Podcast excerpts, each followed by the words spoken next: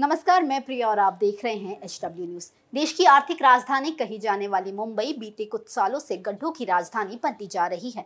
बृहन मुंबई महानगर पालिका यानी बीएमसी और सरकार के लाख दावों के बावजूद भी शहर भर में सड़कों पर बड़े बड़े गड्ढे देखने को मिले हैं, जिसके कारण नागरिकों को काफ़ी मुसीबतों का सामना करना पड़ता है। मुंबई स्थित गोरेगांव की आर्य कॉलोनी यू टू मेट्रो कार शेड को लेकर चर्चे में थी, लेकिन अब कॉलोनी के गड्ढों ने उसे फिर से चर्चे का विषय बना दिया है। इलाके में एक बार फिर से गड्ढे लोगों के लिए मुसीबत बनती जा रही है।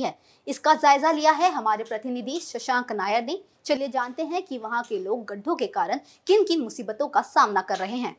और उसके अलावा कहीं ना कहीं आपको ये लगता है एक्सीडेंट होने का कोई कारण इस स्पॉट होता है ना अभी खड्डे वगैरह है सडनली किसी में पानी भरा होता है तो पता नहीं चलता तो गाड़ी उसमें जंप हो जाती है गिर जाते स्लिप हो जाते बाइकर्स लोग। जी जी। तो एक आखिरी सवाल मैं आपसे पूछना चाहूँगा कि बाइक का कभी पर्सनल नुकसान जैसे आप रेगुलर इस ऐसे खड्डे वाले रास्ते पर चलाते हो तो बाइक का कोई नुकसान होता है इससे? होता है ना सर बाइक का भी डैमेज होता है ना। जी। मतलब जंप होता है गाड़ी वगैरह एकदम लूज पड़ जाता है ना गाड़ी भी।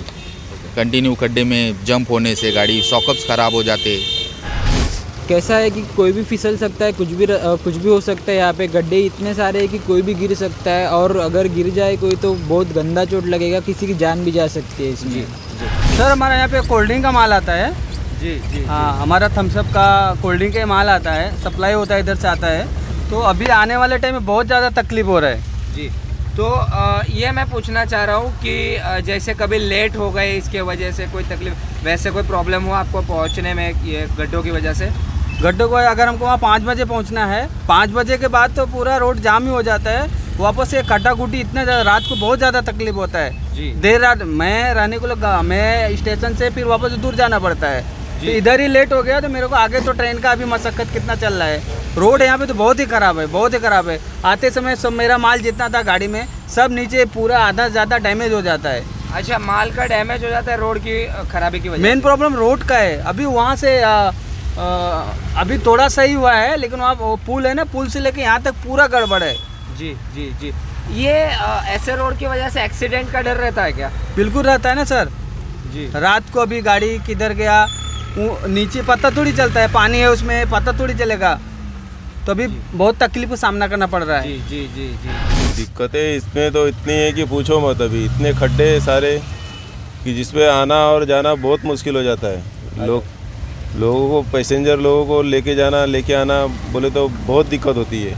आपके गाड़ी को किसी प्रकार का नुकसान होता है यहाँ पे? गाड़ी को तो बहुत सारे नुकसान होते हैं इसके बैरिंग टूट जाते हैं सॉकअप सर टूट जाते हैं। पिन रहता है आगे का वो टूटते हैं पंचर हो जाते हैं टायर फट जाते हैं। तो आप लोगों ने आप यहीं के रेजिडेंट मतलब आप इधर ही रहते हो क्या? रहने वाले हम लोग यहीं पे रहने वाले तो आपने कभी किसी प्रकार का कंप्लेंट दर्ज किया कि जो अथॉरिटी करके भी क्या मतलब है? कोई कुछ सुनने वाला नहीं है। तो कंप्लेन से आपका अभी विश्वास हट गया है? हाँ वो तो सब विश्वास तो सब पे से हट गया है। विश्वास अभी किसी पे करने लायक है ही नहीं है। तो ये जो रोड की ज़िम्मेदारी है वो किसके अंडर में आती है? अब जिसके भी अंडर में आती होगी उसको तो वो, तो करता ही है अपना कोशिश। हाँ। लेकिन क्या करें अभी बरसात का भी मौसम है। कितना भी कुछ भी डालेंगे मिट्टी डाले या कंक्रीट डाले वो तो उखड़ने वाला ही है। तो कहीं ना कहीं ये तकलीफ़ आपने मान के आप चल दी अपने मान के चल रहे हैं हम लोग तो। चलिए।